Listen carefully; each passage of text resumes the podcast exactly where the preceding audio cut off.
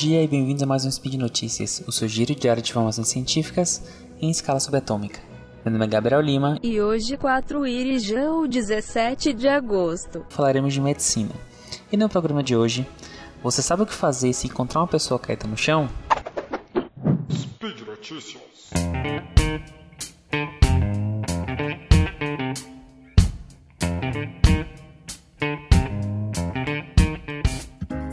Gente, eu comecei com essa pergunta, né? O que é que você faz se você encontra uma pessoa caída no chão? E aqui caído, eu não estou falando de quem tomou tropeção, ou quem está no chão, acordado. Ah, o pessoa caída no chão é uma pessoa que está desfalecida. Então imagina que você está andando na rua e encontra uma pessoa que está caída no chão, desacordada. Ou às vezes ela caiu na sua frente. Você está olhando para a pessoa, a pessoa está passando mal e cai no chão e fica inconsciente. Nesses momentos, a gente pensa muito e assim, ah, vamos ligar para emergência e não há nada o que se fazer. Quando na verdade, nesses casos, a depender da situação, pode ser que a pessoa mais importante para a vida é, da, da, dela, para a vida dessa pessoa que está caindo no chão, seja você, o leigo que está passando na rua e pode salvar a vida dela. Por quê? Essa pessoa que está na rua, ela pode estar sofrendo uma parada cardiorrespiratória. A, parada cardiorrespiratória, que a gente chama de PCR, ela é a entidade mais temida da medicina, é a emergência, a maior emergência da medicina, e ela é o produto final de uma cascata de diversos é, eventos. Então, várias doenças culminam na parada cardiorrespiratória, que é a incapacidade do coração e do pulmão de manter a oxigenação necessária para o cérebro, cérebro funcionar. É, então imagina que nosso cérebro com 5, 6 minutos ele já começa a ter lesões irreversíveis e com 10 minutos sem oxigenação é, essa pessoa pode estar já em morte encefálica inclusive. A pessoa pode morrer por falta de oxigênio no cérebro. E a PCR ela ocorre por vários motivos. É, pode ser, por exemplo, por velhice, a pessoa já está muito velha, tem alguma doença e tem essa parada, um câncer avançado. Esses são os casos que a parada cardiorrespiratória ela vem como um processo natural da morte e nesses casos não tem muito a que se fazer. Mas a PCR também pode acontecer de eventos agudos é, reversíveis em pessoas mais jovens, como por exemplo um infarto, um infarto agudo do miocárdio, que é um infarto do coração, o tromboembolismo pulmonar, é, sangramentos, hipotermia, é, intoxicações por drogas. Então tem várias causas, alterações de distúrbios hidroeletrolíticos que a gente chama, então alterações do potássio, é, do cálcio, tudo isso pode levar à parada cardiorrespiratória. E nesses pacientes que têm essa, esse insulto agudo, tem muito o que se fazer. A gente consegue reverter em, em, em, alguma proporção dos casos essa parada cardiorrespiratória e consegue que essa pessoa tenha uma vida e muitas vezes uma vida sem sequela. E por que a pessoa leiga que está passando na rua é a pessoa mais importante? Porque como eu falei com vocês, o cérebro ele não dura mais do que 10 minutos sem oxigenação. Porém, se a pessoa tiver uma parada cardiorrespiratória e uma pessoa que estiver passando, um leigo, souber o suporte básico de vida, ou seja, saiba fazer as compressões, as ventilações se forem necessárias, ah, ou então operar o desfibrilador externo automático, esse tempo de, de, do, do cérebro ele é aumentado para 30 minutos, ou seja, você consegue oxigenar esse cérebro Claro que não é igual ao coração batendo, mas consegue dar uma sobrevida para esse paciente e dar tempo da emergência chegar, do SAMU chegar, da ambulância chegar e fazer o suporte avançado de vida, que aí vai ter o choque, vai ter o uso de drogas, enfim. Mas o que salva o paciente, o paciente que tem parada cardiorrespiratória, ele para na rua. E o que salva esse paciente não é o médico, não é o enfermeiro, não é o fisioterapeuta, quem salva é o leigo que sabe suporte básico de vida.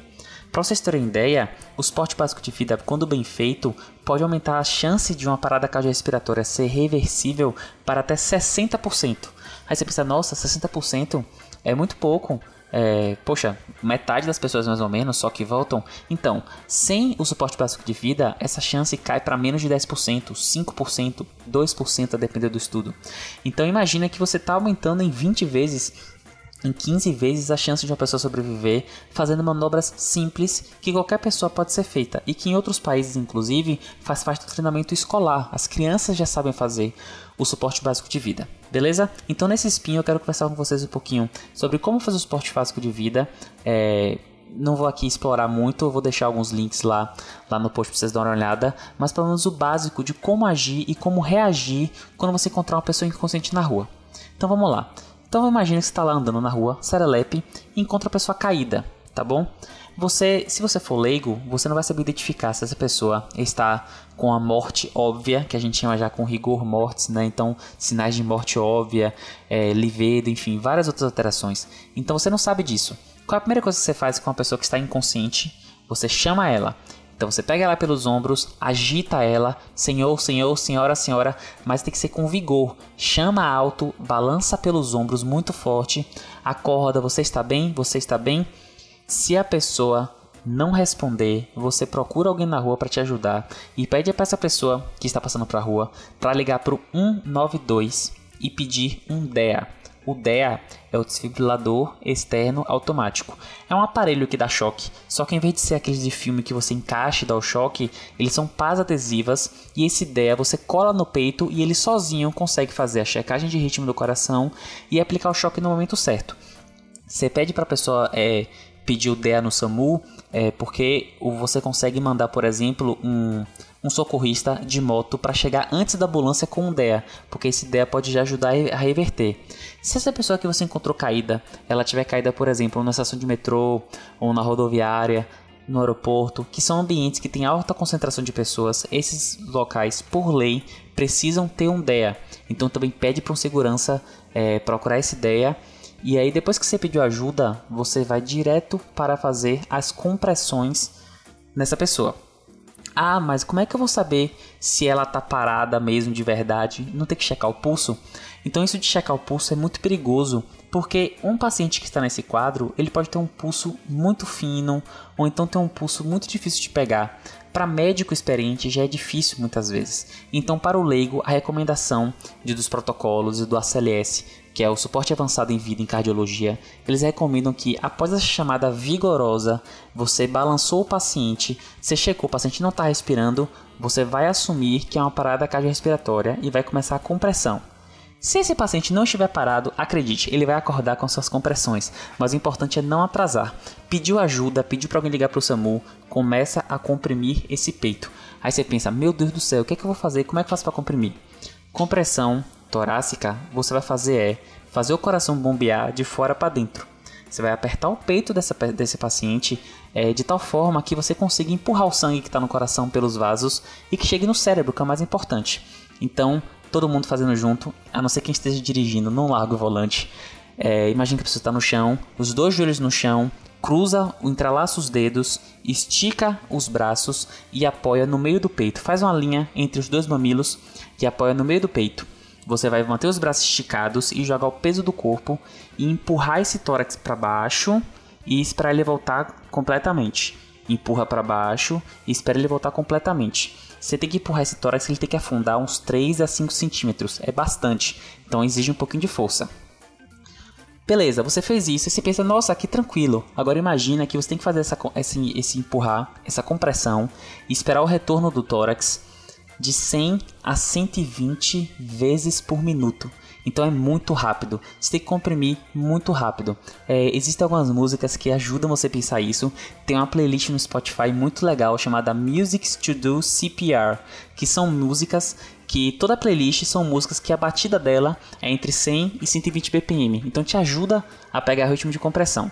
Você vai começar a comprimir esse paciente se tiver outra pessoa treinada de esporte básico de vida no, no local, é muito interessante porque ela pode revezar com você, cansa bastante e você vai fazer essa compressão até chegar à emergência, o médico, o DEA ou qualquer coisa. O DEA, esse aparelhinho, ele é muito autoexplicativo, não vou entrar muito em detalhes, mas você consegue pegar o DEA e lá nele vai ter imagens mostrando como é que cola a pá, como é que liga, como é que dá o choque. E dessa forma você consegue é, fazer o esporte básico de vida na cena. Então, se você fez isso, você conseguiu fazer essas compressões, arranjou alguém para conseguir revezar com você, você aumentou a chance de um paciente sobreviver muito. E aqui eu não estou falando só de, de, sobrevivência, como de vivência. É, pode ser que a emergência chegasse e conseguisse fazer a reanimação desse paciente, mas talvez ele voltasse com sequelas, ficasse em coma, perdesse movimentação, tivesse algum tipo de atraso cognitivo. E essa, essa, essa compressão foi a coisa que salvou ela. É, em outros países, a, o suporte básico de vida ele é ensinado nas escolas, no trabalho, em todos os cantos. Todo mundo sabe fazer suporte básico de vida. E em todo canto tem um DEA, porque é o que muda prognóstico. Então, se você tiver a oportunidade de conversar no seu trabalho para fazer um treinamento suporte básico de vida, é, buscar atrás, tem, tem instituições que fazem treinamento de forma gratuita. Na escola, se você for professor, ensinar para os alunos, isso muda é, a vida de pessoas. Então, se você conseguir discutir esse tema, você consegue vai conseguir impactar, quem sabe, é, na sua vida, salvar a vida de uma pessoa e com um movimento simples. E, e, é engraçado porque a maior emergência da medicina ela precisa das pessoas que não são médicas. Elas precisam da população treinada em suporte básico de vida. Bom pessoal, e por hoje é só. Lembrando que vai estar aqui no post é, materiais falando sobre o suporte básico de vida, tá bom? Aproveite que você vai entrar lá para clicar, deixe lá também seu comentário, seu elogio, sua crítica.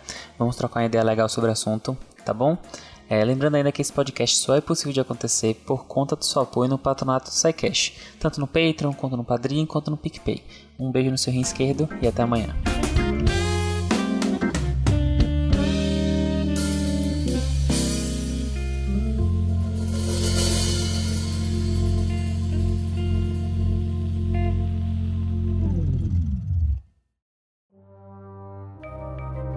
Este programa foi produzido por Mentes Deviantes. deviante.com.br